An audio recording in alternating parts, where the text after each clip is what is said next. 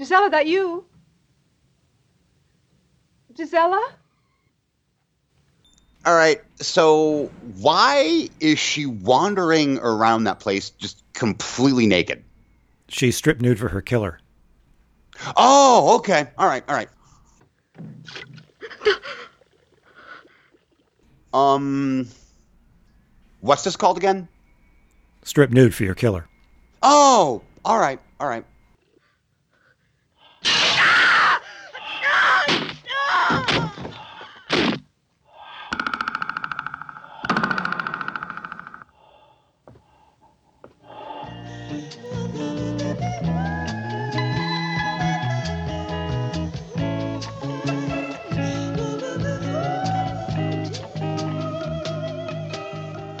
So, that was it. Yep. Scott, Yeah. you need to get naked now.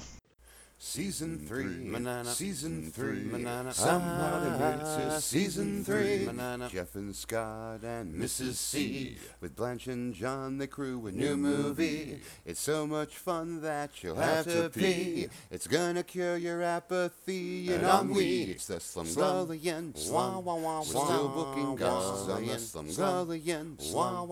You're not getting ghosts on the Slumgullion Slum. Should probably feed on the Slumgullion Hello again, friends and neighbors, and welcome to another episode of the Slumgullion America's only podcast. I am Jeff. Three hours behind me is Scott. How are you, good sir?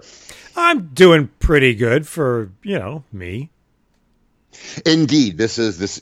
I'm going to leave it right there. Oh, folks, do we have an unknown movie challenge for you today?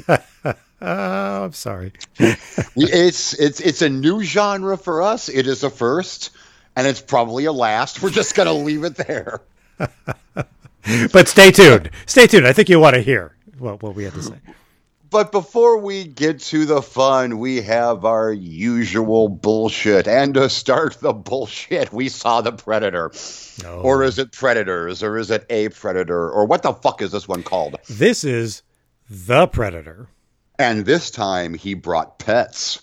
He brought pets, he brought friends, he brought Predator Planet's leading basketball player. I was trying to figure out how to make that joke. Thank you. For those of you who don't know, this movie has had a little bit of controversy, just just a tad, uh, because Shane Black had a buddy who was in the film who was apparently a convicted sexual predator. This was not announced to anyone until much later, and a cast member, Olivia Munn, remarkably had a problem with this not being told. This caused some issues. Apparently, people were getting mad at her. They completely edited the character out. W- once again, this is causing more and more fan geek arguing. My thing on the whole take is uh, Shane Black actually apologized for it. If you haven't seen it, it's on the net. Look for it. We're not going to provide the link. Uh, to quote an old Mike and Ike phrase, Google it, assholes. But um, Shane Black's apology for the whole mess was actually completely believable, and I gave him massive points for it. I don't know about you. I don't think he had any choice but to apologize, but some some apologies are are grudging and mean spirited and and flagrantly insincere. I think he really did fail to think through the implications of what he was doing. He had a friend who I honestly because these stories so depress me, I do not do deep dives into them. So I have read either I have read that the friend is a registered sex offender. Now that can mean anything from actual sexual predation to getting caught in a car, uh, masturbating in daylight hours. So I, I don't know what In exact- front of a grade school. yeah, well, see, this is why I don't read those stories. there are people who feel like, all right, well, if you've turned your life around and you've you, you're trying to move forward and have a second act for which you need a second chance.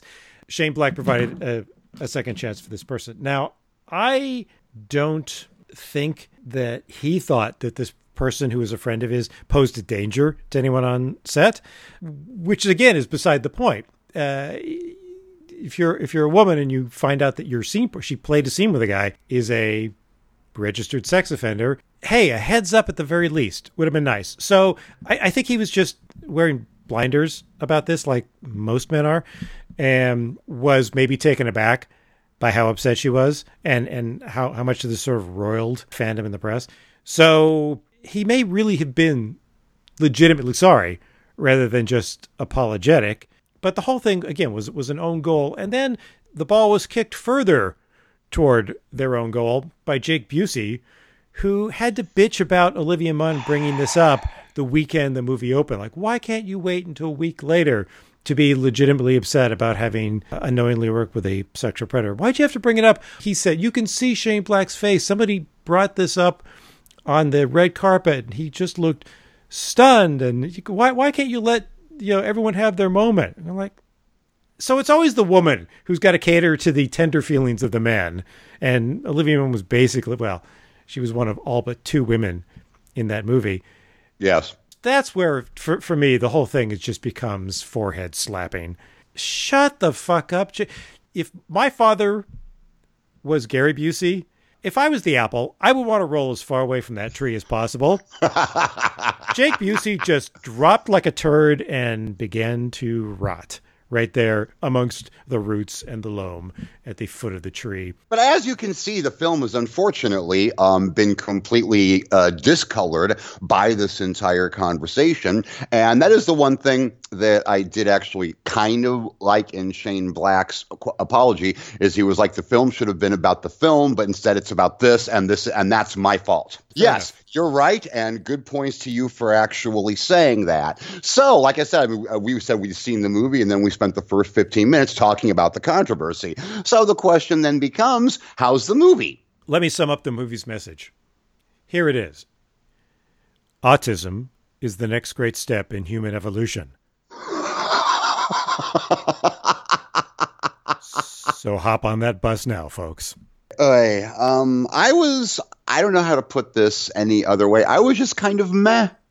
I was kind of like the way that we were about Deadpool 2 about the entire thing. I'm like, okay, it's there. I've seen this before. I've seen it. Be- I've seen it better edited before. Oh my lord! How big a part did this guy have? Because there are some places. Look, this film was edited with a bad, with a blunt blender. Everything I've heard and again, you, you can't trust whatever you hear. Right. Because um, they're in damage control mode. According to reports, the guy had one scene. Sounds like he was somebody in a lab coat providing exposition. I agree with you. The, the, the movie has that, that edited and a Cuisinart feel, but I I don't think it's because this guy was taken out of the fabric of the narrative. I have a feeling. No, I don't think so either. The to me, the editing stank of frenzied scissoring in the wake of a series of test screenings. Okay. I just don't. I just don't think Sorry, it, it did well as a. Ah, shut up, Siri. I didn't ask for your help. I mean, I liked Deadpool 2 much better than I liked this movie. Yes. Um, and I feel like there was a stronger rationale for Deadpool 2 than there was for this movie. There there have been how many? Six sequels, prequels, reboots, further elaborations in the universe of the original Predator film. Uh, oh, the one spoiler that I will throw in, because again, I don't care enough to spoil this either way. But the one thing that I will say is, oh, sweet prom, fuck the predator dogs. Oh, predator puppies! Oh dear lord! I thought the poodle hulks in Ang Lee's Hulk were bad. No, you can make things worse. Like I said, I, I walked out and I'm just like, okay, I don't know what this was about. I don't know what this was saying except boom boom, and I guess I'm okay with that. It's a summer film, yay. Let's talk about that. You just brought up the, the major point I have with this movie. What's it about? And this is this is what I'll say about it because I I mused about this on my walk back from the theater. Okay. I love how this movie is just an out of control shooting gallery of ricocheting MacGuffins and s- screaming confused customers. And, and, I'm not talking about the twist that you get about, mm-hmm. you know, in the second act, where the first predator turns out not to be the threat and is in fact fleeing another predator, minute Bol predator. Um, I'm talking Uber predator, Preuber, pre, pre, pre, Prebuber. Um, Oh God. I, I'm talking. I'm talking about the stakes of the film, the narrative stakes, and how they just randomly change from scene to scene. At one point, it's the predators are stealing humans to use as DNA donors to accelerate their own genetically engineered evolution.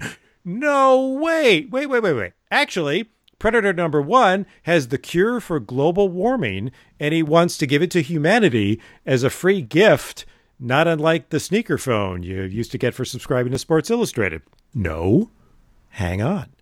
Turns out it's all just a lead in for a sequel featuring Boyd Holbrook in a Predator fighting Iron Man suit. yeah.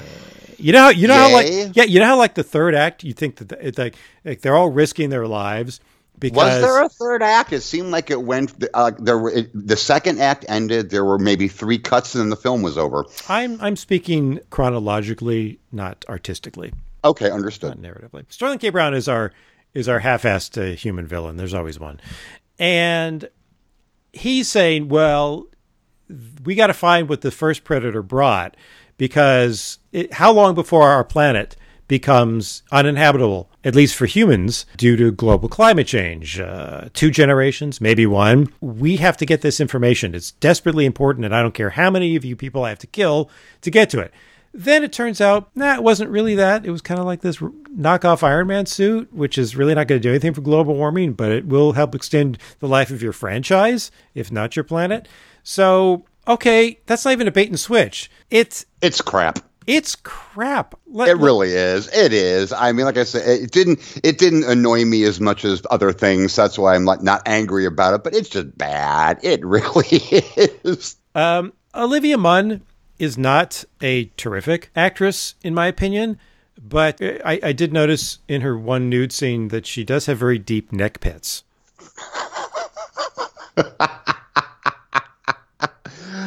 Oy, oy, Oh, and let's get to the heart of the casting here.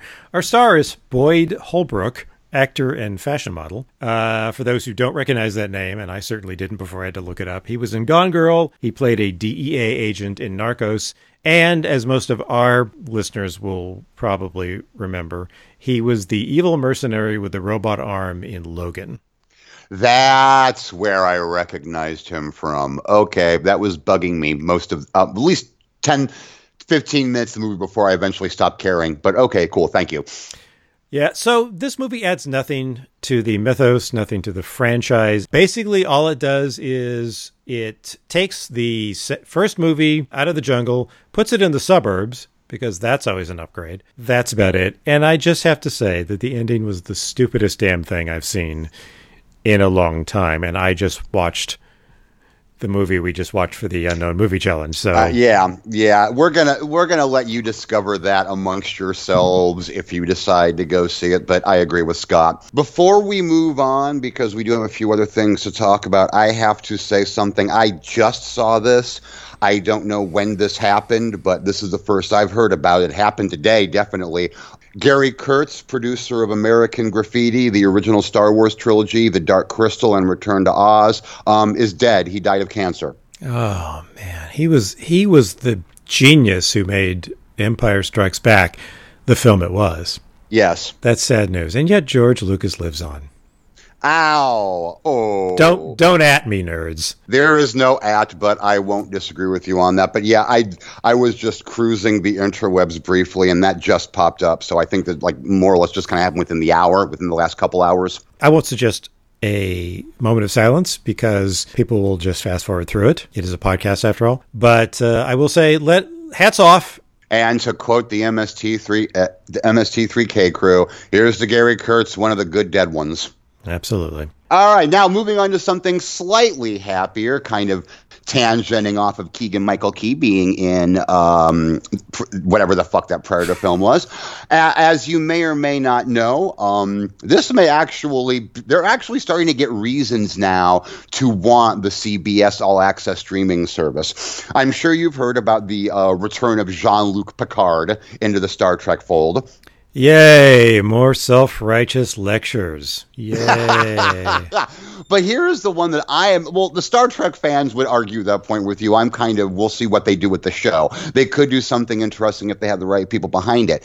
However, or the they could end every episode with a self-righteous tongue lashing from Jean-Luc Picard, because if they weren't pulling some bit of techno babble out of their ass that involved the main deflector dish, it was Picard giving somebody a tongue lashing, and not in any sort of arousing way. Hey, it worked for several seasons on He Man. But anyway, um, the reason why I bring this up is another series that CBS All Access has added is I don't know if you know this, but uh, Jordan Peele, who the writer director of Get Out and uh, Keegan Michael Key's partner on the Key- Peele show, is producing a new um, iteration of the Twilight Zone. Producing, writing, and hosting. And hosting, yes, because it has been announced that he is officially the host of the new series. And to that, I say, I want to watch that. I do too. I am happy to see him as the new Rod Serling. And we know Jordan Peele loves genre. He has said that for a long time, especially when he was making Get Out, how much he loves the genre. He's a huge Twilight Zone uh, fan. And if anybody can do some great modern Twilight Zone stories, I think this guy's going to be able to do it because it's all that alone is almost worth the um, price of CBS All Access, maybe almost. Here's the problem, man. How many DC is launching its streaming network? CBS the, is taking the Star Trek franchise. Disney is going to be, according to reports, having its own streaming service. That, oh, you know, and speaking of which, I'm sorry, but I have to interrupt this. Okay, are you ready for this horse shit? This this this pisses me off. So Disney has announced um, on their streaming service, of course, we're going to have Jon Favreau's live action Star Wars series. Which hey, more power to you. Um, oh, Disney. Somebody at Disney has said they dropped the ball on the Star Wars movies. What? Someone at Disney has said they did actually kind of drop the ball a little bit on the Star Wars movies and releasing too many.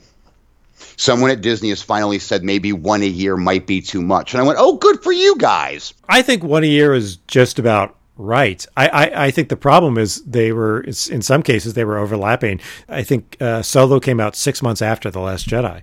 Right. That's too. That's no. That is very very true. No, I think it should be every other year. I I, I like the I like the Empire, and then two years later Jedi. That that that's that just seems the right time. But anyway, um, like I said, they're going to have their uh their, their Star Wars a live action show, and now they've announced that they're going to have a couple of Marvel shows on their streaming service, which really makes me wonder about the fate of the Netflix shows. But we'll get that's another topic for another day.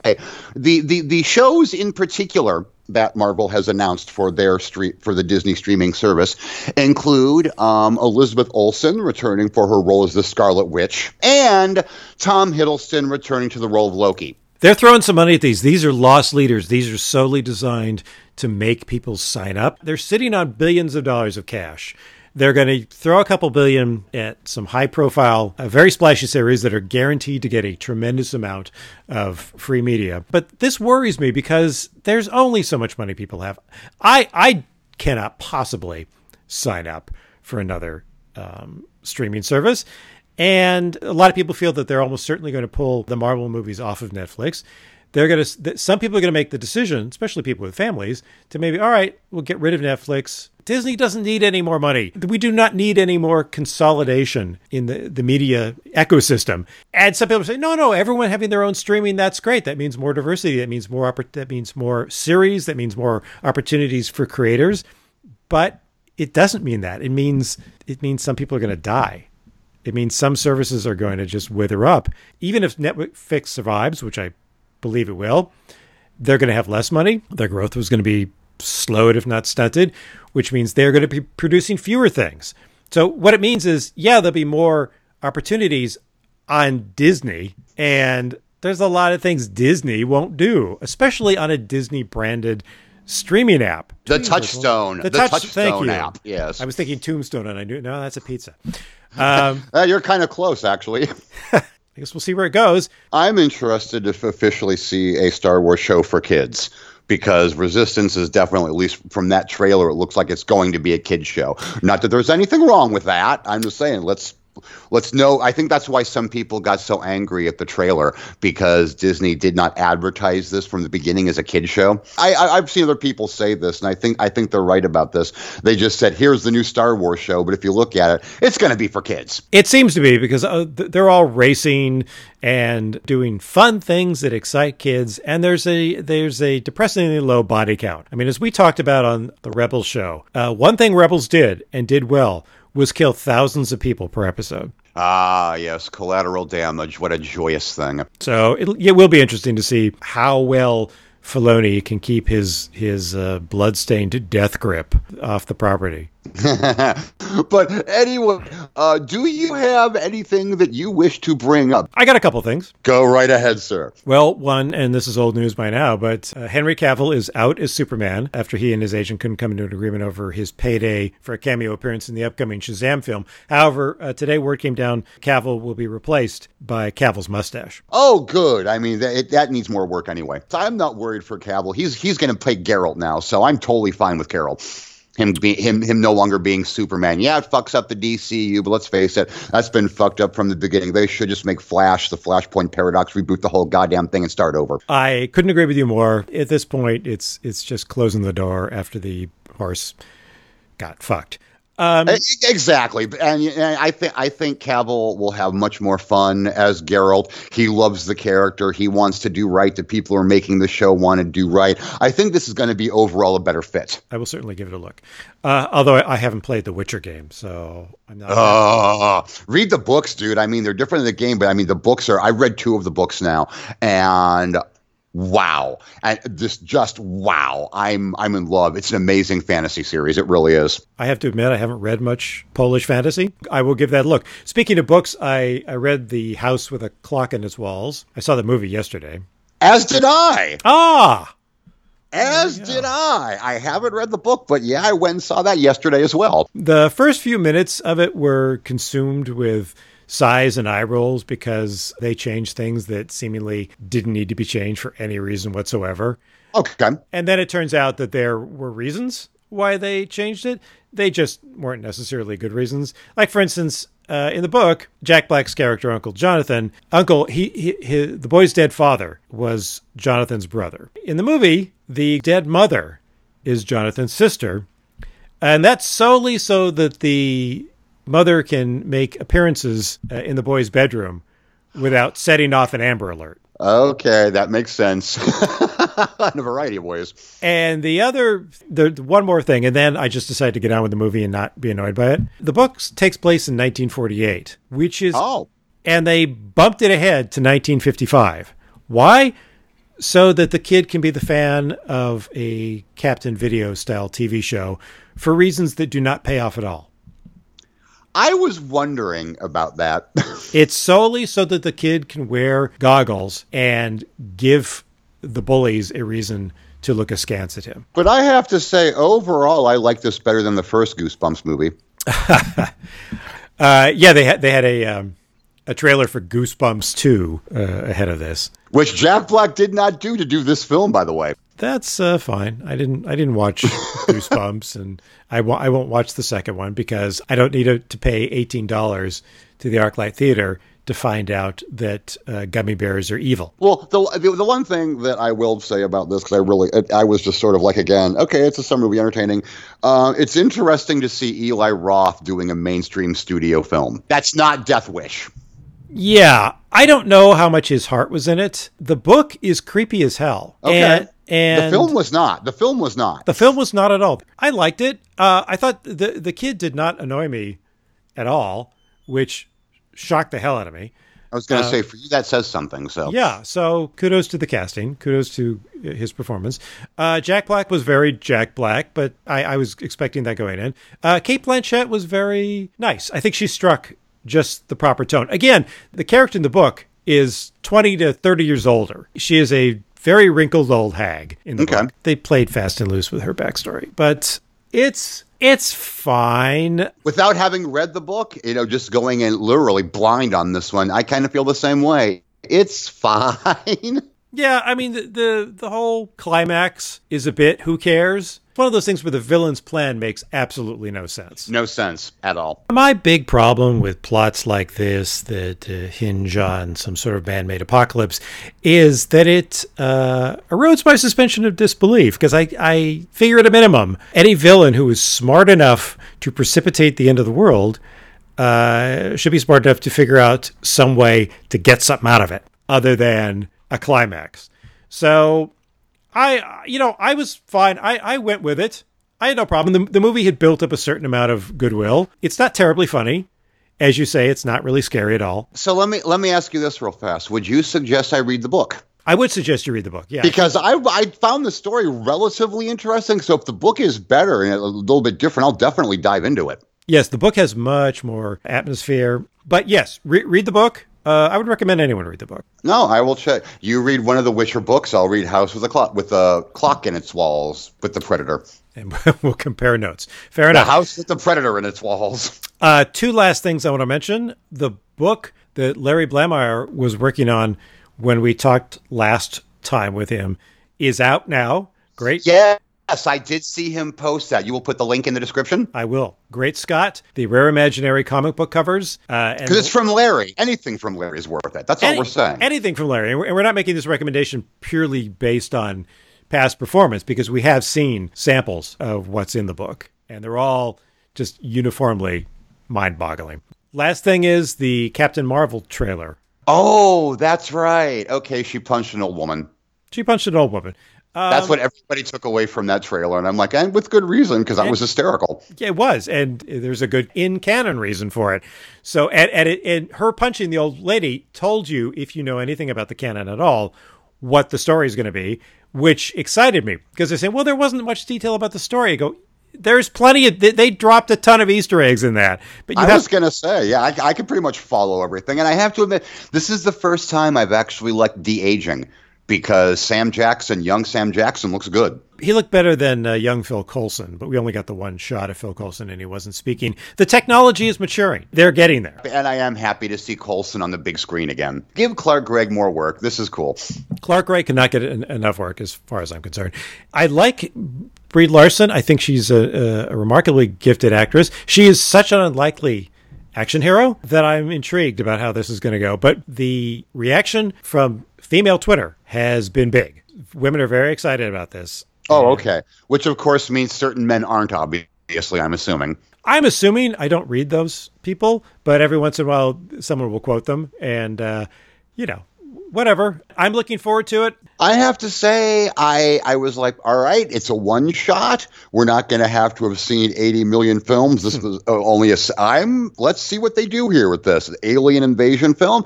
Although, like I said, so help me, if we find, I, I'm I'm interested to see which main character will be unveiled as a Skrull.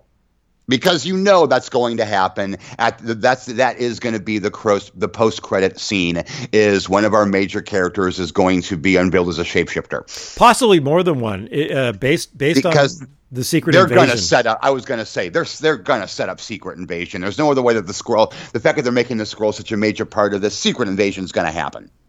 and, and I have to say that the first shot where she falls out of the sky and crashes through uh, uh, the roof of a building, and they pan down, and it's a blockbuster. Blockbuster, yeah. All right, that I'm already in a good mood. And I can't remember if you said it or not, but someone mentioned this that Stan Lee's cameo is, should be the owner or the manager of that blockbuster. Yeah, you walk in the next morning and just look up at this huge hole in the ceiling. All right, all right, yeah, I, I- it's, definitely I I am definitely intrigued by it. Um, uh, one last thing that I will throw in: I have been a very good boy and have been avoiding spoilers like an sob and trailers for both the new Halloween and the new Suspiria. However, I saw one tweet about Suspiria that divulged nothing but made me very very happy. The guy absolutely loved the movie, and the reason why he loved the movie is because it is a completely different take on the story. He was like, so many people are going to be comparing it to the original when it is so its own thing, and that makes me very happy. Well, I want to ask you a question because on Yeah. the one hand, there are. I mean, I'm always of two minds about remakes. I I I think that there are a lot of bad reasons to remake good movies. Um, most of them are, are mercenary and parasitic, uh, but there are also justifiable reasons. And you can say, well, look, the movie was made in the 70s. Uh, the sexual politics are a little bit hard to take. Uh, maybe there's some unfortunate and overt racism. Maybe the state of the art of special effects wasn't equal to the director's ambitions. Uh, maybe uh, the studio got cold feet about certain things, and a lot of good material wound up on the cutting room floor. Uh, maybe there were budgetary limitations, and maybe it was an independent production, and, and frankly, the actors weren't that good. I mean, I acknowledge all of that, and but when people say, "Oh, it's going to be its own thing," or really, it's going to be a completely new take, my first question is always, "Well, why?" If you want to do a completely new take on the story, don't you simply do your own story? Write your own movie Why are you remaking this one? Where do you fall in that? Well, and I, it's. Uh, I this sounds so wishy washy, but I think it's a case by case basis because I really do. Because I mean, there have been some times where I've been like, okay, does this film need remade? Does this film need remade? There are times I've gone, you know what? I'm kind of okay with this just on the announcement. And when I heard about Suspiria, and I freely admit I love the Suspiria. It's, it's not a very cohesive movie. Some people say that's the point because it has that nightmare quality. It's meant to be a fever dream. I'm totally down with that. I mean, again, visually, I think it's absolutely stunning. That being said, when I heard they were going to remake this, I'm like, I hope they're just not going to com- just redo what Argento did. Right. I mean, because that's already been done. This is a case where I'm like, okay, if you're going to remake it, take this, take the basic story and do something new. Go for a different feel. Go for a different tone. Do something with this story, and it looks like that's what they did. Um, Evil Dead. You know, like for instance, the Evil Dead reboot. Let's let us not forget that the original Evil Dead was not a comedy. The first Sam Raimi Evil Dead was very much a horror film. It wasn't an intentional comedy. No, it was not an intentional. I mean, and then then were the special effects at the end, which I'm not talking about. But there are moments in the original Evil Dead that are kind of disturbing. The tree rape scene, I still think is kind of creepy, except for that final shot. Right. But um, you know, when they remade when they remade it, did they give us Evil Dead the musical? No. But what they gave us was once again a pretty serious horror film. Like, okay, this is well made, but this is basically kind of okay. I've seen this already. I I, I want to be surprised by this movie, knowing knowing the film Suspiria as well as I know it. I want to go. I really hope that I'm like, well, shit, that's new. Well, fuck, I really kind of want that in this. I mean, it's if it's a shitty film, oh well. But right now, I'm kind of going, all right. It looks like it's got a totally different feel it almost has like a Kubrickian coldness about it from the trailer, and I'm like, that kind of works for this. I think that's a good way of putting it. Like, here's okay, just real quick tangent. I I watched this; it was finally available. I don't know if you heard this or not, but somebody remade Blood Feast. No, what? Blood Feast was remade, and um, it actually stars. You'll recognize this name, Robert Rusler. Oh, jeez. Seriously. he he plays he plays Fuad Ramses, and um, they actually went for a very dark tone in this. And imagine if Blood Feast was done as a as a splatter film, but done by people who cared and wanted to make a good splatter film.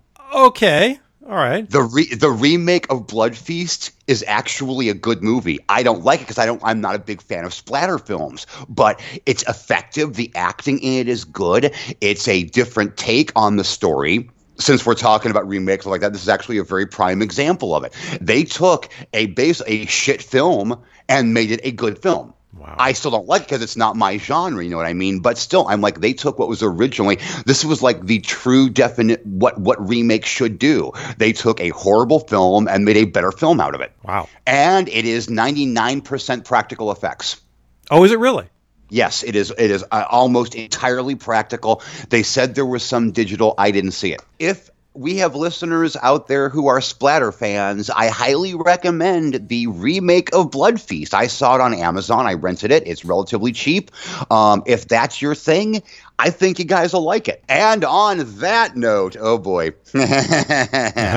what a lead in. Yes, indeed. Uh, dear friends, um, we'll be right back after this message with the Unknown Movie Challenge. And oh boy, is this an uh, is this unknown and is this a challenge?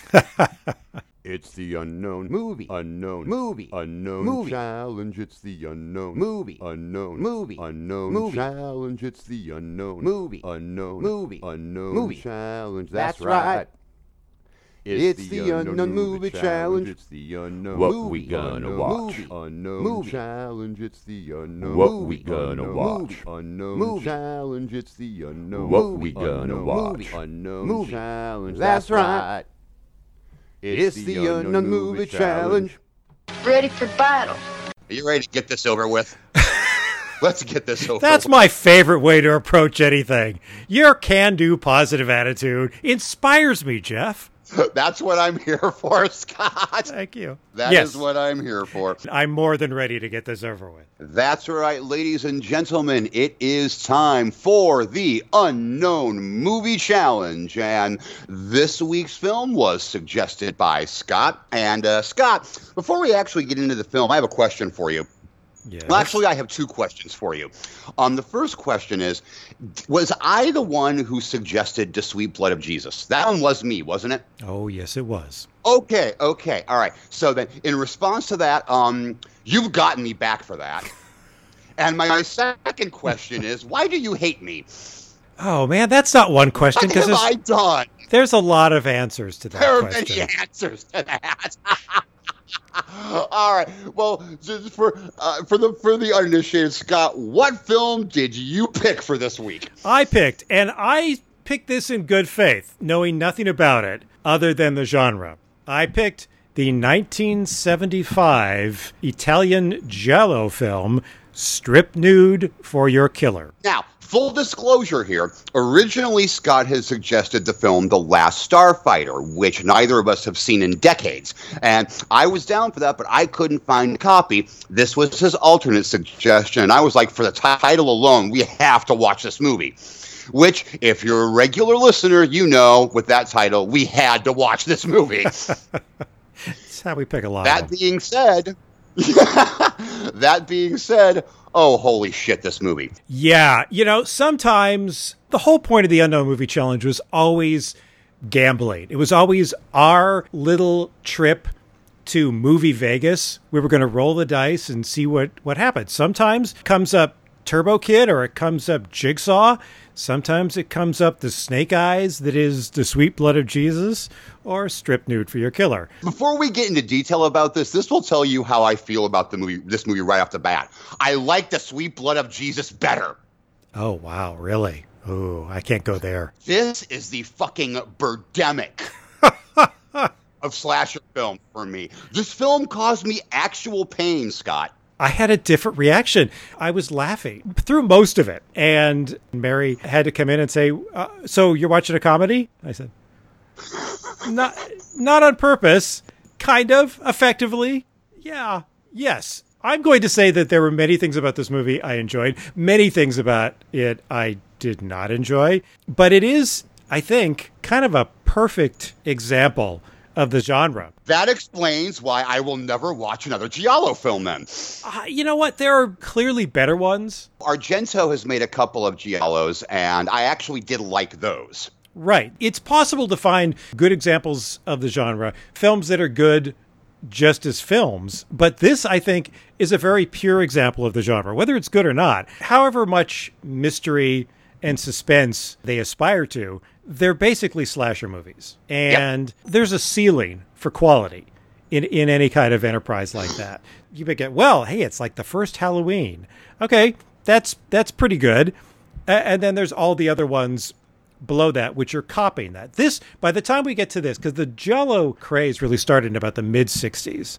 And by the time we get to 1975, it's kind of petering out. It's not dead by any means. There's plenty of people who want to flog that horse and would continue to do so. But it was it was so wrapped up in its own tropes, uh, and, and it's all in this. They were very conscientious about what they were ripping off, and they got down to business and rolled up the sleeves and ripped away. So I give it, I don't give it credit. I acknowledge that that this is a veritable compendium of Giallo film cliches, and we will Now- we will get to them. We'll get we'll get to those. Now, now I admit, like I said, my my knowledge of of giallo as a subgenre is is very limited, which is another reason why I was actually excited to get into this. I'm like, okay, much like discovering Sassy Soon, whatever the hell that other country porn softcore thing was we watched, this was a new thing for me. Okay, so I'm like, all right, I know what this is. Now I can uncover it. And pretty much all I had heard about giallos up until this point was that for the most part, it would they were basically slasher films with lots of unsavory characters.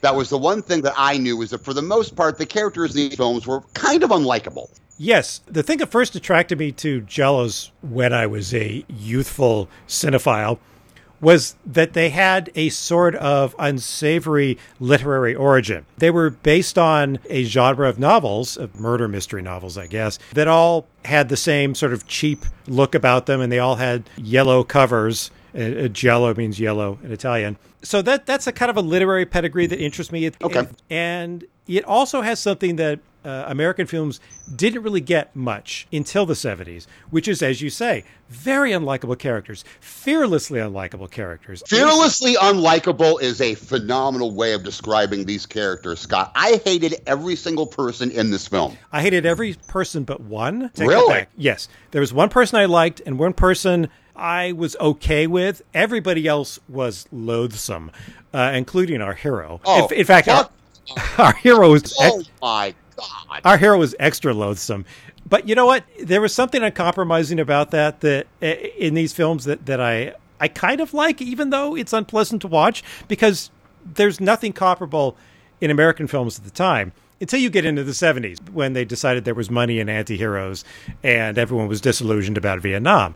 But, I mean, Italians had been dyspeptic about the social order basically since the late Renaissance. Just, Right. I mean, just just look at some of their their early literature. It's all about nuns and priests are screwing around, and everybody's a hypocrite. It's just they're very depressed, and yet at the same mm-hmm. time they're full of they're full of life. So their society seems to be like a hollow log full of maggots, but there's Campari and there's sex. So they're going to make the most of that. In every scene in this movie, in somebody's house or usually their apartment, there's Yes. always bottles of liquor in places that Americans don't usually have them. Bottles of whiskey and brandy and, and mixers on the nightstand next to the bed or Yep. wherever the camera looks. These people have booze bottles. I'm going, okay, I can understand that. You know, European history wasn't that kind to you. now, I will say this before we go into detail. Just to, to there was one scene in this film that almost gave me a spit take from laughing. The Oh. only time I laughed in the entire film, there's one shot, and I was drinking right, right when it happened, and almost got a spit take. It was this hysterical. Only one scene. We'll see if you thought it was funny when we get to it. That's all I'm going to say until we actually get to that moment, because there's so much crap to go through first. Oh, yeah. Well, let's plunge right in because this movie How starts. do we start with an abortion? Yes, this film opens. I have to say, this film opens with more pubic bush than usual. And when I say bush, I don't mean one pathetic little growth like the tree in a Charlie Brown Christmas. I mean a nursery full of shrubberies. I mean Normandy style hedgerows of pubic hair. The wild, untamed jungle of sub equatorial Debbie. Bring a machete. My favorite joke is they don't have bush, they have forests. And it's at least something to take your mind off the very unsavory action because, as you say, we're in mid abortion when the film opens. And considering that uh, this is three years before the procedure became legal in Italy, and the immediate surroundings don't appear to meet the minimum standards of clinical cleanliness, and the attending physician looks like a cross between Harpo Marx and Dr. Giggles. I. I, I had a feeling things were not going to go well. apropos, very apropos. Thank you. And things don't go well. The woman dies stark naked on the table, and the doctor calls up someone named Carlo, and uh, we don't see Carlo's face, but the two take her back to her house and leave her in the bathtub with the water running, which um, I, I hate when that happens, especially if I'm living in the apartment underneath. But then we cut to a sunny spa, and it really actually looks like a nice place, except there's Lots of very Italians wearing very, very, very tiny teeny, shorts. teeny tiny shorts and teeny Very, tiny very, speedos. very, yes. very tiny shorts. I was going to say, with the amount of bush and those shorts, I, I kind of turned straight for a little bit in this movie. For at least 10 minutes, I think I was straight. Hey, we can't use that again. That was the title of a show already. well, it happens occasionally. It does. You I know, say? it happens to you. I really think you should get your homosexuality checked because it seems defective. Keeps going on the fritz. Like ten minutes here, ten minutes there. It's like Yes, but thankfully, eventually something. Ha- I, I, I, I go to the mechanic and I get it fixed. I'm okay. But anyway, so we're in this spa and we have lots of guys wearing things that they should not wear, including our hero, who we'll get to in a minute. And yes, we have this random woman, um, random redhead walking down, and she knows exactly what she's trying to do. She's trying to get somebody's attention just because the way she's wiggling that ass. Yeah. This is not a I'm walking to swim walk. This is a I'm walking to get laid walk. And she does indeed attract the attention of a half nude photographer named Carlo. You know what? I'll spare you the suspense because there really isn't any. It's the same guy who helped the back alley abortion doctor dispose of the uh, the dead woman in the first scene. Wait, what? Oh, Are yeah. you kidding me? No, and oh I my did. god, I get it now. Yeah. Sorry. So he starts bird dogging her and he snaps some pictures of her and he gives her the old "You should be a model" line, telling her he works for the biggest fashion magazines in the world. And s- continually snapping pictures of her, whether he whether she wants it or not, mind you. I mean, right off the bat, the first time you meet him, he feels rapey without even actually raping her. oh yeah, Just the way he's invading her personal space. I, I want, I just wanted to punch him in the fucking dick, and within five minutes of meeting him. Yeah, he's following her way too close, and he's negging her the whole time because he's saying, you know, you could be a model, you, you'd have to lose a bit of that tummy and other seductive byplay. So naturally, Indeed. naturally, they wind up in the sauna where uh, Carlo strips her naked over her protests and then photographs her. Then they have sex. So here's the first important lesson I gleaned from this movie. When you're in the sauna, always sit on a towel because people have perspired on that bench and Italians have fucked on it. Not to mention, if you're going to sleep with the random chick that you've just met in the spa, make sure your girlfriend or the woman that you were planning on sleeping with isn't in the same spa. Yeah, because when she walks in and gets a little bit shirty about it, he he's he's so contemptuous. It's like, hey, can't you see I'm busy here? Leave me alone. I'll talk to you later. But we were supposed we were supposed to meet an hour ago. I don't care. I'm banging this chick now. Go away. I thought, fuck you. This is our hero, by the way. This is our hero. Yeah, I, I, I'm I'm so happy to know this man. and we'll get to know him much better, but uh, he himself will not get any better. So, cut to Albatross Photo Studio and Modeling Agency. Their slogan: "When you when you think of Albatross, think of fashion, not that dead, rotting bird carcass hanging around an old sailor's neck." Little joke for our. Yeah. Albatross. Little joke for the poetry fans. Carlo introduces the redhead Lucia to the rest of our pre-corpse cast. Let me see if I get them all. There, uh, there's a photographer's assistant named Magda, who's played by Italian sex comedy star Edwige Fenech. She's our leading lady. There's a sort of dead-eyed blonde model named Patrizia. There's the middle-aged, very gay Mario, and the head of the agency, Gisela, and her obese and hirsute husband, Maurizio, who slobbers over Lucia and wonders aloud if she puts out. By the way, rest assured, I am not mentioning his weight in order to fat shame him.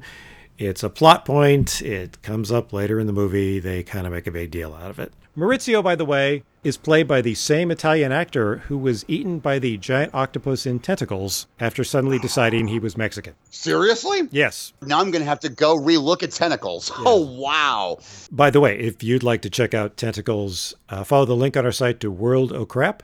Click on the Better Living Through Bad Movies tab, and that'll take you straight to our treatment of that 1977 Italian Jaws ripoff, which features several Hollywood legends in their decaying dotage and a climax involving rather intimate and fetishy hillbilly on giant octopus action. Anyway, it turns out that Maurizio is trying to date all the models, even though his wife runs the place. His wife is also screwing all them. Yeah, you don't get the sense that they. Oh, well, we we find out for a fact that the two of them are not sleeping together. She's a lesbian.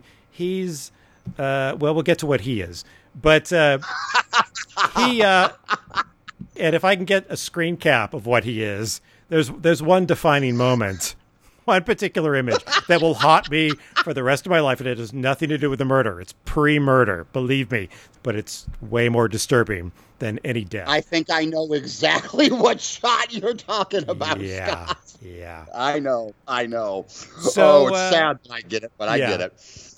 So he takes uh, Patrizia to uh, a nightclub where two girls are really incompetently faking sex with each other. I mean, they're really bad at it. They look like they were kicked out of mime school. And Patrizia says, "Yeah, this is great, but I got to get up early and go be a model." And she leaves. So Now, I, I do got. I do have to interrupt here real fast, and I do got to say that I hate using this, but I am going to say it. Both the abortion scene and the scene in the club have got the, and this was pre Suspiria, mind you, but have the Dario Argento like Suspiria color palette because the abortion is done in very blue Mhm. and the club scene is done in red. Yep. And I thought, okay, this at least looks interesting. And I was hoping, I was really genuinely hoping that there would be more lighting like that because, okay, at least it'll have me something interesting to look at. Since there's nothing at all, of, like I, I, I don't like anybody, don't care what's happening. At least, at least make it look pretty. But no, just basically those two shots. Yeah, it's it's a film that is remarkably devoid of any kind of visual style. It's competently shot. I mean, the things you they want to draw your attention to are in the frame. I'll give it that. But those two sequences, lit wise, I'm like, okay, this is actually kind of interesting. Yeah, you, you think you're From a get visual standpoint. you think you're going to get if nothing else, you'll get something interesting to look at. But apparently that that was all the director had in his pants, and he shot his wad, and that was it. So from now on, Much, much like Matrizio, whatever the hell his name was. Well, we'll get to that. While uh, Maurizio is striking out at, at the nightclub, Magda walks in on Carlo in the dark room and strips nude for him. But since she got top billing, he's probably not her killer. You can be pretty confident of that because it's way early in the movie. Now, she wants to be a model suddenly, but Carlo sensibly points out that she'll have a longer career as a photographer since fashion models are washed up in a few years. And she realizes this is sensible advice, so naturally she gives him a blowjob. And apparently it was a very funny blowjob, a very witty blowjob, because they stumble out of the Albatross studio just laughing it up. Like, I can't believe you used your ear, or whatever it was. Something went on, you know, after they cut away but it was apparently a hilarious bout of oral sex. So they stumble to her car, and she's in a really narrow alley. So she parked two wheels up on the curb to create space. And he says, "Oh, is this your car? Typical woman parker." Yep. That's just a throwaway line. That's that, that has nothing to do with it. It's not like, oh, she's parked against a wall, so they can't get into the car quickly when they're when they're trying to flee a, the murder. No, he's just being a sexist dickhead. That's his character. Yep. He goes with it, and he takes every opportunity to establish it and then reinforce it. So Our hero. Yes, kudos for consistency. Now, here is where we get one of the classic Giallo tropes, which is a masked killer, a killer shot from behind, and all we see are the, the gloved hands, and a killer who apparently has asthma, because a lot of them are very heavy breathing. So, after they leave the studio, very gay Mario sneaks into the dark room and makes a print of a photograph which features all of our characters plus the girl who died during the abortion, whose name is Evelyn, and a male and a female model that we'll meet shortly. And then he goes home, and on the way, he's stalked by a figure wearing head to toe black leather and a black motorcycle helmet and breathing like Darth Vader two years before Darth Vader. Wait, wait, real fast, Scott. You forgot by this point the doctor is already dead. I did forget that. the Doctor gets victim. killed before Gay Mario. Yeah. You're right. I completely forgot about that. And, and rightly so. What a shocker. yeah. Exactly. So, Uh, yes, you have to understand there's already been one murder here. here's what kind of baffles me. Usually, in a movie where a girl died in a botched abortion, that would be a secret. And then a series of people would get killed as the killer was working toward the doctor who actually botched the abortion. It- like in an American movie, he would be the last to die, but he's the first to die, and no, and nobody knows him. All the subsequent characters are friends, or at least coworkers. So it's a little weird why the killer keeps going after they've exacted uh, their ultimate vengeance. I mean, it's like it's like starting a video game with the end boss and then fighting your way back toward the tutorial. It's like, okay, mission accomplished. Get on with your life, but uh, apparently not. Anyway, whoever is wearing the the motorcycle helmet and the fetish gear, Mario knows and likes because he welcomes this person into his apartment. But he does he gets a little freaked out when they spill his whiskey and then stab him to death. I got to tell you, it was the whiskey that made me laugh. Did it? Because, oh, I lost my shit at that scene. The unknown person goes over and starts pouring whiskey. We get a close up of Mario, and then Mario turns to the camera and gets a look on his face like he is seeing, he just saw the baby raping scene from a Serbian film, and then says, You're spilling my whiskey. So the look on his face, I honestly thought he was about to get stabbed right then and there because it's just such pure horror and terror. And then it cuts to her just pouring the person. I, I'm just going to say it. You can tell the killer is a woman. You're right. Th- th- that's. Th- I'm glad you said that. It's a tremendous relief because I have been sitting here going, "All right, watch your pronouns, Scott," which you know ordinarily is something you only have to do when you're on Twitter. It's a woman. They make a feeble attempt to hide it's a woman. You can tell right off the bat. And that's another Giallo trope, which is something that uh, Brian De Palma referenced in Dressed to Kill. We're playing with Ah, sex roles. And so the killer's a woman. They'd like it if you didn't know, but we're going to spoil that. So the next morning, Patrizia comes by to pick Mario up, and she finds him pantsless and dead and bloody, and she faints. And this is the point in the film that introduces our cop characters. There's three of them. They're Ugh. they're all fucking useless. They do nothing. They get nowhere near the solution of the murder, and I'm going to ignore them. Hang on. Before we ignore them, there is one that I do want to mention talking about unsavory characters here. We have our lead cop who's basically just a stupid dickhead. And then we have the heavyset cop who spends his entire introduction staring lasciviously at a woman sitting in a chair. Uh, at Lucia. That Lucia for like literally for like the whole like for five minutes this five minute dialogue scene where um Lucia, where the, the the the woman who owns the um albatross agency is talking to the dickhead cop we see overweight balding cop just staring at this woman and the camera moves in ever so closer to her her slightly open shirt and she's not wearing a bra so the side of her breasts can be uh, plainly seen and she's wearing short short skirt and the camera moves ever so closer into her crotch as we see him get a lascivious look on his face and it just made me want to fucking vomit You make a good point. The actress who, who played Lucia is attractive, but I have never, ever wanted less to be somebody's point of view. it felt dirty and creepy and it, and it felt like we were watching the uncle that you don't invite to, to, to family reunions anymore. Meanwhile, in the studio, everybody's on edge, I guess, because of the murder. Uh, Carlo and Magda are doing a photo shoot with the other couple from the stolen photograph, uh, Stefano and Doris. Now, Stefano is a tall, skinny, hairy guy with an amazing porn stash. Not quite Tom Selleck, more like Tom Selleck if he were an appetizer at the Olive Garden. yeah Doris doesn't really look like a fashion model, but really none of the girls do. And and as we'll find out, she's got a big heart. oh, I, I will I will say one last thing about the cops because this made me laugh because of what it said about Italian society in the mid '70s. They spent a whole lot of this interview with Gisela dancing around the question of whether very gay Mario was very gay or just a little gay. oh that And it makes the cops yeah that yeah it makes the cops hilariously uncomfortable. So, fresh from her police interrogation about her murdered employee, Gisela takes Lucia back to her uh, house, love nest, whatever it is, and has implied angry sex with her. I say implied because while Lucia is stark naked, Gisela is fully clothed and angry. Gisela, we find out, is really possessive and doesn't like the models she sleeps with to have sex with Carlo, uh, although she doesn't care that her husband takes them to live sex shows. You know what? Actually, thinking about Gisela and Maurizio, I would be okay if they just dropped the serial killer plot at this point and the rest of the movie was just us listening to Gisela and Maurizio's couples counseling sessions because they have some issues. I have no desire to see any issues with characters explored. All right. All right.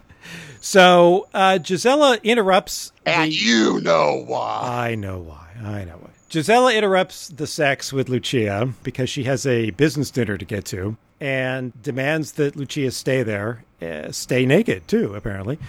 And so she leaves, and Lucia wanders nude around the house, getting startled and terrified by things like carpet fuzz and the sink. Finally, Helmet Head, who's been watching, says, Well, she stripped nude. She must be expecting me to kill her. Uh, so she does. And uh, I got to say, the most cheerful thing in this movie is the color of the blood. It is a brilliant, bright, bright red. It's a happy red. It's a happy red. It's a happy red. It's the happiest blood I've ever seen. oh, speaking of unpleasant characters being unpleasant, the next morning Magda wakes up with Carlo, and they've spent a night together after their hilarious blowjob, and she's fussing over him, and she's serving him breakfast and coffee in bed while he does uh, nude headstands and. Uh, acts like a sexist jerk. But uh, the morning paper tells him that Lucia is dead, uh, killed in the very same way that very gay Mario was. And Magda remembers that Carlo brought Lucia to the studio. She says, Hey, how did you know that girl? But he convinces her of his innocence by wrapping his hands around her throat and strangling her only half to death. Our hero, ladies and gentlemen. Our hero. Oh, okay. This was the high or the low point of the film. For me, it was actually both. Doris is walking to the studio. Maurizio pulls up and insists on giving her a ride. He takes her on a Mr. Toad's Wild Ride, scaring her to death for no good reason. Oh no, there's a good reason because he wants her to sleep with him. His seduction technique needs work. Begging and pleading. Please, please, please, please, just sleep with me a little. Sleep with me a little. Please, please, please. Yeah. Yeah. He wants to seduce her in the house where a woman was murdered the previous night. I mean, I'm assuming there's still stains on the carpet. I uh, hope they've removed the body, but apparently Doris doesn't know this is where Lucia died, but she does know the house. She's apparently had sex there with Gisela too. Maurizio offers her half a million lira to have sex with him. And she says, Well, I'm not a prostitute. No, thank you. So he throws her on the couch and she knees him in the groin, like you do. And then he freaks out and threatens to beat her brains out with a glass sculpture. And so Doris basically just throws up her hands and says, Fine. Let's get it over with. Pretty much you, what you said when we started this segment. She had a she had a very similar fatalistic attitude. So he strips down to his baggy briefs. He crawls on top of Doris and then bursts into tears when he can't get an erection. Wait, hang on, hang on, real fast. Okay, it was because he couldn't get up. He couldn't get it up. I thought it was premature ejaculation. No, no, I thought so too, but I, I rewound it and watched it a couple of he couldn't get it up. It seemed like premature ejaculation because it happened so fast. Right. Sh- she's saying, "No, no, you can do it. You can." it- She's encouraged. He can't. Mm. And then he starts bawling like a three-year-old baby who who can't poop. I have the quote here. Oh boy! Oh you! Oh Scott! Oh no! Oh, bo- strap in, boys and girls. This is an e-ticket line. Go ahead, Scott. As I said, this is why Doris is like the one decent person in this because she's way nicer about this whole thing than she needs to be. Not only forgiving him for throwing her on the couch, but I mean, maybe she's just so relieved it's not going to happen. But she's way nicer about it than she ought to be, assuring him that no, no, you'll get a boner one day. And he's laying there on the sofa in his baggy briefs, sobbing, saying, I've never made it with a girl. No one. My mother told me I would, but I haven't. Not yet. And Doris says, You will someday. Now cut, come button up the back of my dress. And she's she's just beaming at this point. Huge smile on her face. It's like, oh, I dodged that bullet. See, I can laugh about this now. Now I do. I, us talking about it, it's funny. But in the moment, dude, I swear to God, I was like, He was really? horrified, yeah. Fuck you, movie. Yeah. The only reason I can laugh about it now is because I, like I said, I rewatched it a couple times to try to get the dialogue down because that's I, I didn't actually believe I was hearing what I was hearing. Right. It's really unnecessary, but but they're not done yet. Uh, so she gets her clothes back on, and uh, Maurizio feels bad and tries to give her the money anyway, even though they didn't have sex. But she she won't take it. Like I said, she's got a big heart, which we'll see later when she's disemboweled. Okay. So Doris leaves, makes makes Uh-huh. good her escape, I should say. And here we come to a scene that I have to wonder whether this was the whole reason the movie was made and the director had some serious issues to work out, or whether he thought it was funny. I don't really know. But Maurizio walks into the other room and pulls a half deflated love doll out of a dresser, moaning, You're the only one who can make it happen. The only one Yep. And he's sobbing and Yep. blowing her up. But then he hears water running and wanders around the house in his underpants, cradling a limp sex doll. In a sequence which I'm pretty sure officially makes him the most fucking pathetic character in movie history. At least that's what they were going for. I would agree with that. I would definitely. I would definitely agree with that. I completely forgot about the blow up doll until you were just about to mention. I'm like, oh god, I forgot about that. That's coming next. Ugh. And he was he was carrying it when he died, so he he's found with it. Like uh, Yep. the list of things you you you wouldn't be caught dead with. So Yep. so he gets stabbed and- and mutilated, a- as you would anticipate. And there's more plot, more cops, and nobody cares. The next really significant thing that happens is Gisela gets a call from a blackmailer telling her to bring 10 million lira to an underpass at midnight, or the police will find out that she was banging uh, the dead model. Meanwhile, in between the sex scenes with Carlo, and all the nude stripping, Magda is starting to put the pieces together. She figured out that the um, killer is probably someone they know. She tells Carlo. Carlo follows Gisela to meet her blackmailer, and he takes infrared photographs, inadvertently catching Gisela's murder. Carlo goes back to the Albatross agency to develop the photo, but there's someone waiting for him in a car, so he throws the film into a garbage can in the alley, then tries to make his escape on foot, which, you know, sounds stupid. How can anybody think they can outrun a car? But it kind of makes sense in this movie because the killer is driving a 1969 Fiat 124, and even my grandmother could outrun that piece of shit. Cut to a hospital where Carlo is having his eyebrows stitched back onto his face. And this is my favorite part of his performance because he was hurt and not talking. Yes, that was an enjoyable couple of seconds. Yes. I kind of wish he'd been hurt more, but that's just me. I thought he was going to be killed. I was very disappointed. I knew he wasn't going to be killed because he was our hero, and he's sli- as much of a slime, fucking slime ball as he is. I knew he would survive because he's our hero. You know what? I was in denial. I understand, but just remember, I, I'm much more of a pessimist than you are. And that's saying something. Uh, I was frankly thinking, isn't Magda the star? I mean, she got top billing. She's the one figuring things out and not being a total dick to everybody. But whenever Carlo's around, she turns very passive. It's really frustrating. When she's alone, she's perfectly competent. But you notice when she's with him, some of his contemptibility kind of rubs off on her just because she puts up with it. Maybe that's unfair. No, Okay. All right. no.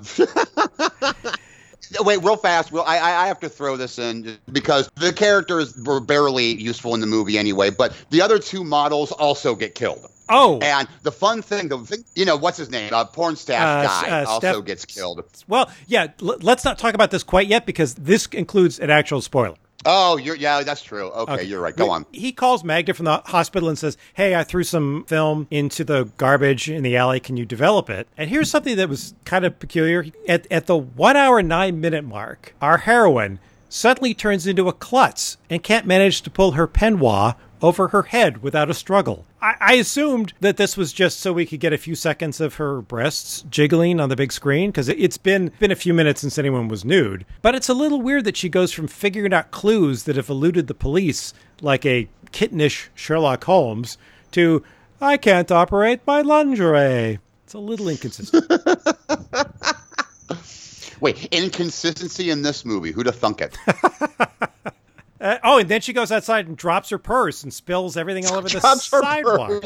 like, I think the point of that was to give Helmet Head almost, but not quite enough time to catch up to her. But I don't know. She goes to the studio and gets out of the car and leaves her headlights burning. And for once in this movie, that's not a euphemism. Um,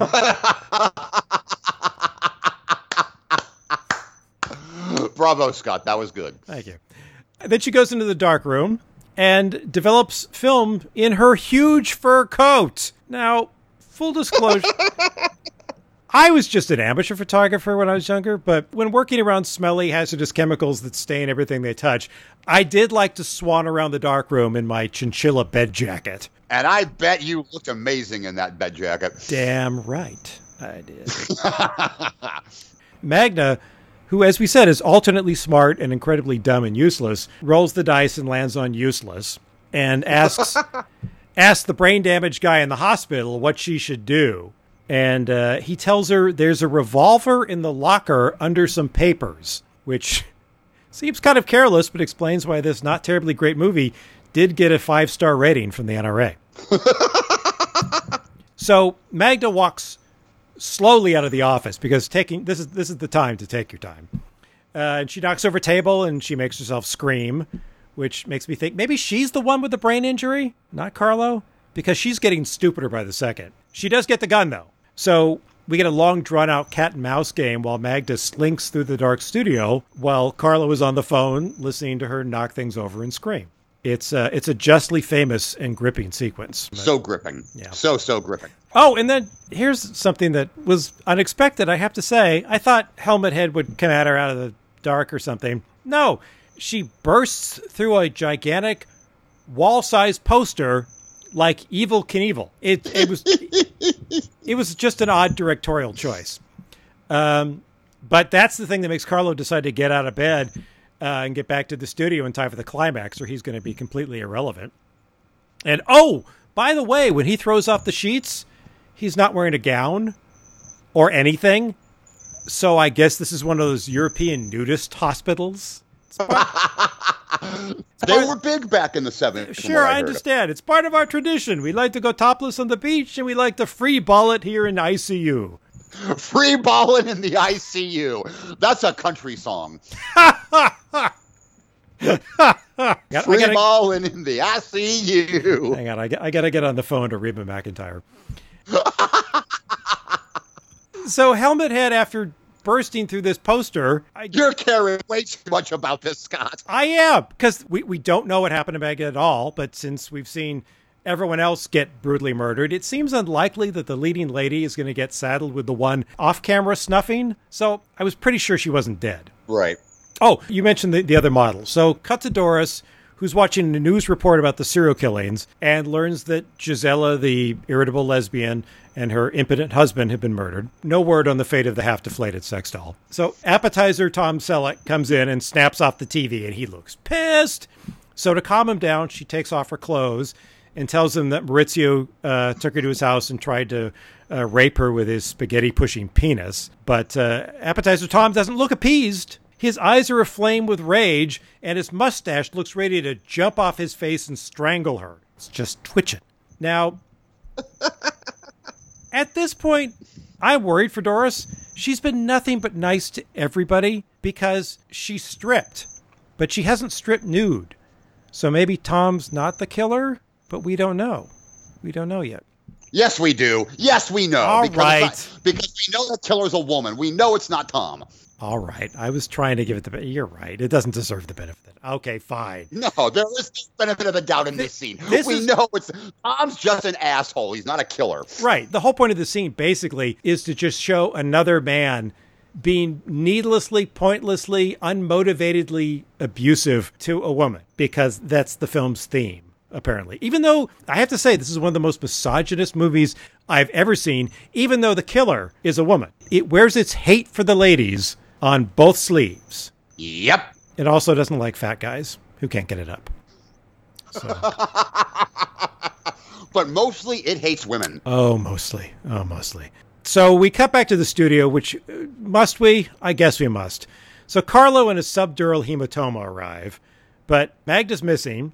But the prints that Magda was making are just coming out of the dryer, and he sees the killer is Appetizer Tom, who, you know, I gotta say, except for the, the scene where he was introduced and the scene where he was being a dick to Doris, he hasn't been in the movie much, and it's kind of a letdown that it's trying to tell us he's the killer. It's depressing, but I'm not gonna let it affect my self esteem or anything. I'm I'm better than that. Good, good. So we cut back to, to Doris and Tom. He slaps her. She falls in the bed and cries, I can't stand any more beatings. Why do you treat me this way? While he's taking off his sports coat in the most sinister way possible. She says, You know I'm your girl. I've done everything you ever asked, even things I never thought anyone would ask me to do. I'm holding back vomit right now, Scott, just so you know. As you're reciting that dialogue, I'm holding back vomit. I ugh. Our, our listeners, and I'm sure your microphone appreciate that. But wait, you know what comes now? You know, what, you know what comes now. Now comes the twist. bum bum bum. Outside Helmet Head has just arrived, while inside, Tom is stripped to the waist. But his pants are still on, so he might not get killed. He might just get maimed. So Doris is in the bedroom, kind of still cowering, and Tom goes out into the darkened living room to investigate. And there's a crash, and he screams, and kind of some funny sound effects for a guy who's getting killed. And uh, Doris comes out to find him stripped nude and stabbed to death. And, uh, you know, since I doubt he saw the killer's knife and said, wait, wait, let me just slip my pants off first, he didn't actually strip nude for his killer. His killer stripped him nude. So there's the twist. Absolutely. And I do have to say, this murder did give me the one bright shining moment in this entire film finding out that the killer removed his penis Well, I got to say the special effects aren't that clear. The killer either removed his penis and testicles or covered his groin in a zesty marinara sauce. either or i'm going for removed the penis and testicles only because that's the only bright spot that i can find in this of a film so i'm going to enjoy that at least one misogynist dickhead got what was coming to him You're right. We should look on the bright side. I'm going to follow your example. By the way, you're you're a lousy pessimist. I Um, know that, but in this case, in this case, oh no, no, he got he got his wang whacked off, and I am happier for it. He, he deserved it after terrifying Doris. Doris gets stabbed too, and and if Doris herself is anything to go by, here's the second thing I I learned from this movie: after a violent murder, rigor mortis hits the nipples first. You stole one of my life lessons, Scott. Oh, sorry. No, that's That's the way I think now. It makes me happy. It makes me happy that you thought that too. So, uh, Helmet Head drives away just as Carlo comes sprinting up. Why he ran from the photo studio, I don't know, but he's panting and sweaty and like he, he just completed a triathlon, swim 1500 meters, sustain a closed head injury, run a 10K, and uh, he finds the bodies Strangle a woman. strangle a woman, you know, to reassure her. And in the house, along with the bodies, he finds Magda unconscious on the sofa holding a bloody switchblade. And he tells her that Tom was in the photo she developed. But here's here's another twist. Carlos says Tom was just the blackmailer. The killer actually attacked Gisela from behind while wearing a motorcycle outfit. The same killer he saw leaving Doris and Tom's place. Now, when we actually see the scene where Gisela gets attacked, it's really darkly lit, and I never saw Gisela get killed. So this is all new information to me, even though he's describing a scene that I watched. I feel like this is a failure on the movie's part. But whatever. Wait, you're, you're you're calling this just this a failure on the movie's part? Um, I'm uh, I'm trying to be. You know what? You're right. Why am I even bothering? There, anywhere you reach in this film, you're going to pick a nit. But it that just bugged me for some reason. So anyway, Magda remembers the sound of running water, and we probably should have mentioned this earlier. But a split second before every murder, the movie cuts to a shot of the tap running in the abortion victim's tub. Oh, that's right. I forgot about that because I didn't care. It's amazing the effect that has on one's memory. It's either, either- I'm telling you, man, it's a good thing. It's a wonderful thing. yes, two things affect short-term memory: marijuana use and indifference. so when when she says, "I heard running water," Carlos snaps his fingers. Yes, of course, he solved the case. I don't believe it, but he'd like us to. So Carlo drives Magda to some place we've never seen before. Inside this building, the unseen killer takes a sword from one of many suits of armor. So I assume it's Hogwarts? It's hard to tell.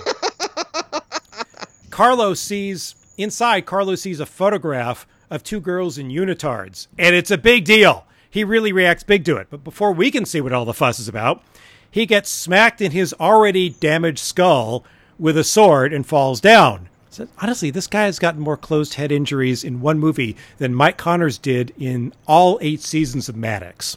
They can't kill him. They can't. No, they can just whack him out the head repeatedly. I mean, it, I'm not saying it's not satisfying.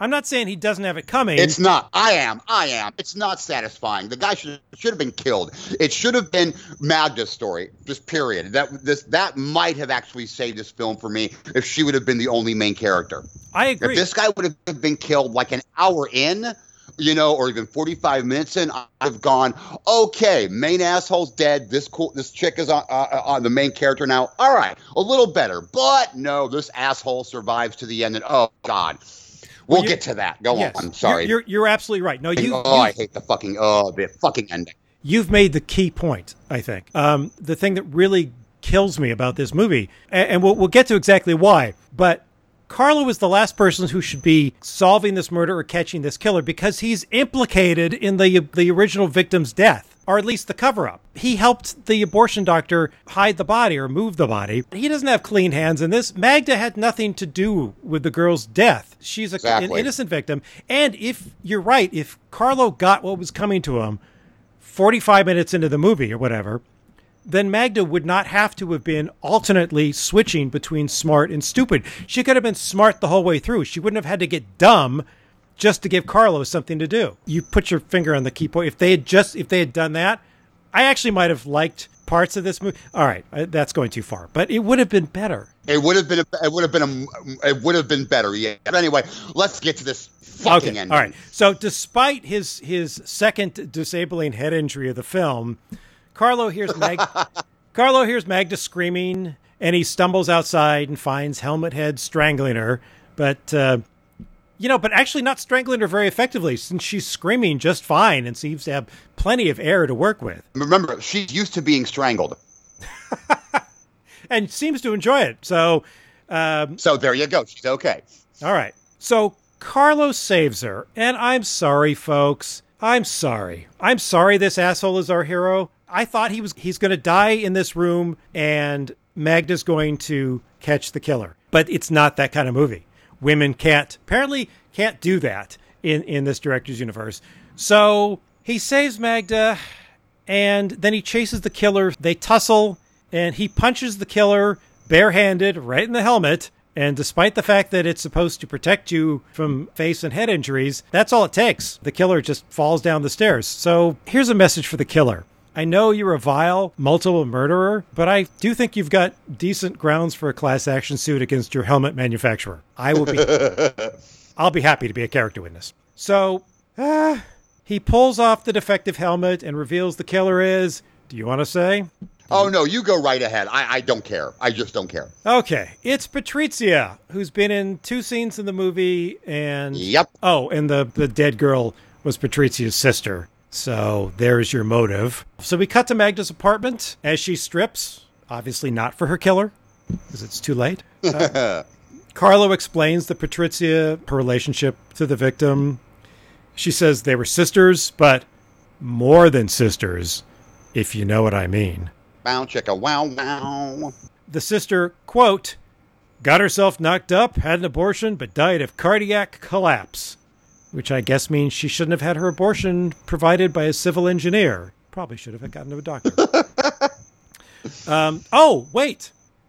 We're not done yet with Carlo Oh being an no, we are not done yet. The Car- best part of the whole fucking film. He's coming on to her, and Magda is flabbergasted that he's attempting foreplay and says, What, are you being careful? Don't worry, I'm on the pill, honey. And he flips her over like he's Marlon Brando in Last Tango in Paris asking for the butter. Magda says she won't bring him the butter, but Carlo assures her he's just joking about buggering her. Comical freeze frame like the end of a 70s sitcom.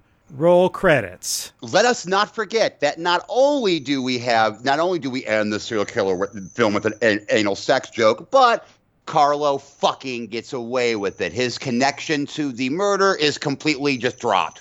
No one knows. Right. I mean, the only good thing he does, I guess, is punch the killer in the head. But yeah, he punches a woman. Yeah. He punches a woman. That's that's the most honorable thing he does in the film. That's the best thing he does. Why does this guy care? I think it's self defense and self interest personally. That was what my thought was. But then, of course, I hate every single thing about this movie. So there you go. Yeah, so when I said that there were two people I was okay with, I liked Doris. They went out of their way to paint her as a nice person. And I liked Magda when she wasn't being stupid. She was moving the plot along, she was figuring stuff out. And anyone who moved this plot along and got me closer to the end of the movie was my friend. I, okay, that's acceptable. That is acceptable. But then Carlo would show up and she'd get stupid again. And, and I would kind of hate her. Well, because because let's not forget, women can't survive without their men. they can't have intellectual thoughts or accomplish anything unless their their their abusive asshole guy is near them. According to Strip Nude for Your Killer. That is the movie's thesis statement. You've boiled it down beautifully. Yep, yep, yep, yep, yep. Women are subservient and and not at all, you know, on the same level. Uh, uh, uh, what's the word I'm looking for? Evolutionarily as men. Men are better than women. That's pretty much what this movie says. Now, granted, this was the 70s and this was Italy, so I guess that would be the a reoccurring theme. Maybe I don't know. I know this was prevalent back then, but still, I have never seen a film. like you said earlier, I have never seen a film this misogynistic. Now I'm actually kind of afraid to dive into Giallo now because I'm afraid we're all gonna be fucking like this. Yeah, I wonder about that too because I haven't seen many of them. I'm I've read more about them than I've actually seen. And I thought, well, you know, we'll jump in and and if if it turns out to be something we like, maybe we can watch another one down there. I don't I am not eager to see any No. more. I know No. there's I know there's better ones. I know there are ones that actually have good reputations and were made by well thought of directors. But uh... No, this what did this did you? I, I think th- th- it wasn't even the anal sex joke at the end that that, that, that made me want to destroy my phone because I was watching it on my phone. What really what really got me was the fact that, that this asshole got away with everything. yes. He abuses his girlfriend. He helps he helps cover up a a, a, a death, and he fucking gets away scot clean. And and comes out a hero because he he caught the murderer. Uh, yeah, so j- j- oh my god, I hated this movie so much. You know, it's funny because the slasher movies of the 80s clearly took a lot of their inspiration from these movies. Who made, sexuality. Now, come on, the American slasher movies were all anti-sex. This movie is not. oh, this movie's not anti-sex at all. No, no. They have talked about how uh, the slasher films of the 80s were very anti-sex and because women are always the victims, they are misogynistic. You could absolutely make that claim. But I can't think of a, an American slasher movie where just hatred and contempt for women rolls off the screen like it did in almost either. every scene of this movie. I mean, and also a, a bit of hate for gay people. That that you can see. Let's be honest. That you can see in some of the films yes, back then. yes. You can. But I'm just saying, it's it's but it's- not for women. Not no, I. I've never. I have never seen a horror film. Well, I, I take that back. I've never seen a um, American horror film that was like released in the theater. There's been some low budget pieces of shit that have been this misogynistic. Yeah, because it, the lower the budget, the, the more director can work out his little personal demons. But exactly, but but for like a, an actual like theatrical release, and this was shown in the theaters. I know this was shown in the theaters. Um, for like a mainstream theatrical release, I, I cannot. And if you guys out there can think of an American movie that is so anti that, that hates women as much as this film obviously did, let us know so we can ignore it. Yes, please, I would appreciate the warning. because this is just uh, uh, d- d- uh, ah the whole movie i'm like how is this how who who are these people how could they put such ugly this is ugh I mean, I've seen some films that had some that that were ugly, but this is just ugly on so many levels. I I, I I wanted to wash and not in a good way. I've said before, you know, if, uh, sometimes a- if a horror film makes me want to wash afterwards, it's done its job. Yes. This did not make me want to wash because it made me uncomfortable. This film made me want to wash because everything about it was just. Because sometimes when a movie is this morally contemptible, if it's something you're watching by choice, you can snap it off. When it's something we're watching for the show, we got to stick with it. But I, I, I, you know, you can allow it to unspool and not feel complicit. But because they insisted that Carlo was our hero, an anti-hero, granted, but that we were supposed to find him roguish and be on his side because if nothing else, following his adventures means we'll see boobs. I did feel dirtied. It was alternately hilarious because it was there was filled with so many cliches. And and part of that's because it was made late in the lifespan of the genre. But part of it is simply that it wasn't content to be about what these movies are ordinarily about. Here are the tropes. We will deliver them with mild variations enough to justify you buying a ticket. This felt like the people who were making it were as bad as the characters they were depicting. Not like they were making a point about society by presenting these horrifying, ugly people. They wanted us to sympathize with, laugh along with, cheer for these characters. And if that was Yep. the case, give us at least one person, a decent individual, working their way through the story. Which, like we said, but she had no if agency. what's her face, if he had died and Magda became the main character, stop being an idiot, we would have had that, and I would have gone, okay, at least we have one interesting character. The final girl would have been a good final girl. Exactly. She didn't even To get use to be the, the, final girl. the horror trope. No, she didn't. She wasn't even there when the killer got caught. Let, let's get into fascinating, irritating, because I want to stop talking about this piece of shit. All right. So you have some lessons you've learned. I'm interested to hear them. Oh, oh, oh, oh, yes. Uh, well, you already you already gave the one, um, which is of course that rigor mortis strikes the nipples first. Thank you for that. um, the other thing, the other thing that I learned is that you hate me. I can't believe that was a surprise at this point. yeah, no, I should have known better, but th- th- th- this just proved it. And the, the other thing, the other thing that I learned, this is important for me, is that I do not care what anybody says to me. I don't care if someone says this is a phenomenal movie. I don't care that if somebody says you're going to love this character. I am never going to watch another Giallo. Okay. If it is an Italian, if it is if it is an Italian film from the 70s, I don't even care if it's a fucking Argento film. This film destroyed a genre for me. So I have learned that one film can destroy an entire genre for me. I will never watch another film because of that. I, I'm very impressed with that. that. That that one film was able to destroy any interest that I had in an entire film genre. That is impressive. And and we probably should learn the lesson that granted the point of this is to go in knowing as little about a movie as possible, but we we probably shouldn't pick movies just because the titles are funny. That's- Actually, I don't. You know, in a way, in a way I, I, I, I'm kind of on with you on that, but then I'm also not. Only because this this made for a hell of a discussion. true. It, it, really did. I mean, much much like the, the the the other evil one, the worst ones seem to be the most uh, honestly sometimes the most interesting to talk about.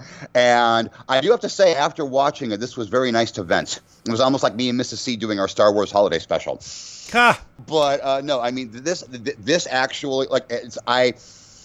I'm glad I watched it, and only because it was a genre that I have never seen but really gotten into before, and so the movie lover in me was I can say now I've scratched that off, and I will never watch another one, so I can scratch that off too. That genre is dead to me now, which is a cool thing. Yeah, it's also kind of a sad thing. Uh, but you know what? You that's you, you take a risk going in. If the object of this had been to find a good, solid example of it, and now that I think about it, maybe that would have been the best way to go about it. Maybe I should have done some research, found a list of giallos that were well thought of, and Actually, you selected want to see a great movie? You want to see a great movie, Scott? Let me give you a gel that I actually think is a great film Okay.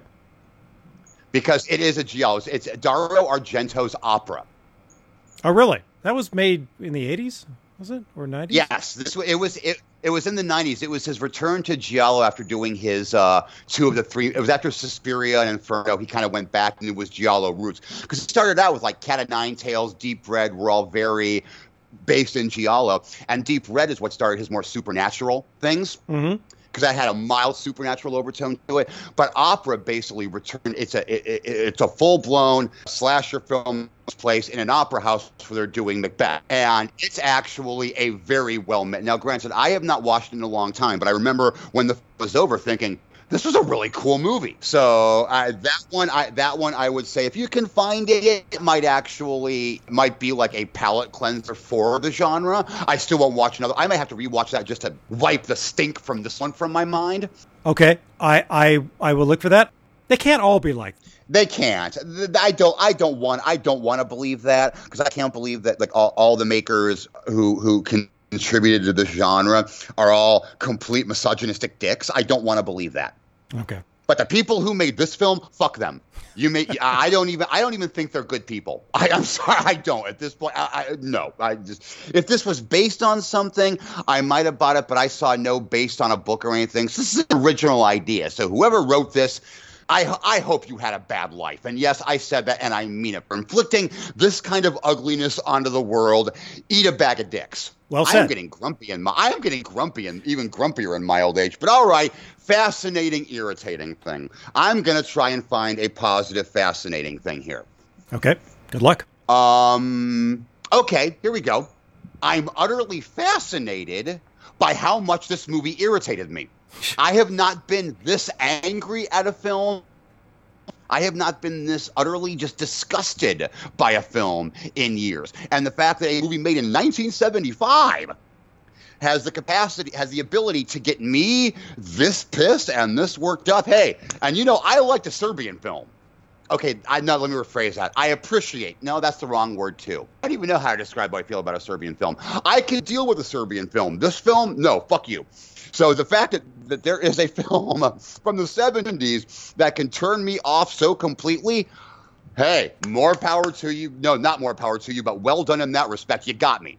You got me. I can put up with all that shit, but you got me. Well done, sort of. Irritating thing, every single thing about this movie. With the possible exception of, I will give you, had Magda not turned into an idiot every time her man was around, she could have been a good character. Mm-hmm. Yeah. In a way that's even more irritating because she could have been a good character. She could have been. I- She could have been a very interesting character. She could have been, and I hate using a phrase on this, but you know, just with with a simple tweak, she could have been a Laurie Strode. Yeah, a very simple tweak. I mean, she first of all, she's a an aspiring photographer. Rather than go running to Carlo, she could have followed Gisela to the drop and taken those pictures and gotten the evidence. There was no need to involve. Carlo kept getting wedged into it while Magda was driving the plot. She would drive it and then run into Carlo. But remember, we we need the man. We have to have the man. So uh, But it's like, yeah, it's like the series. Yeah, it was, the the plot was just a series of hit and run accidents. Right? Kept running into Carlo, but never killing him. yep, nope.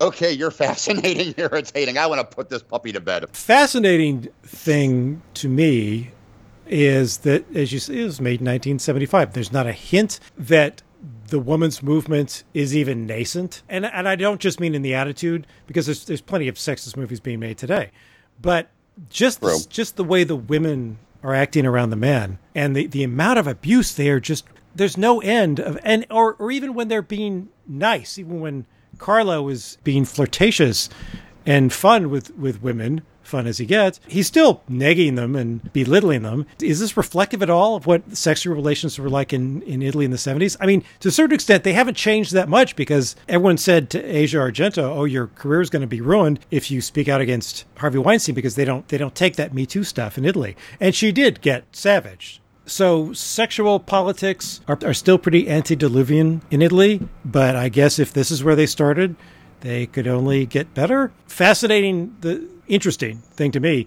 was that Maurizio, the obese, middle-aged, impotent husband, was I- maybe you won't be surprised by this. It, I was. He was 28 years old. The actor. What? He was born in 1947. Okay, I'm surprised by that. Yeah.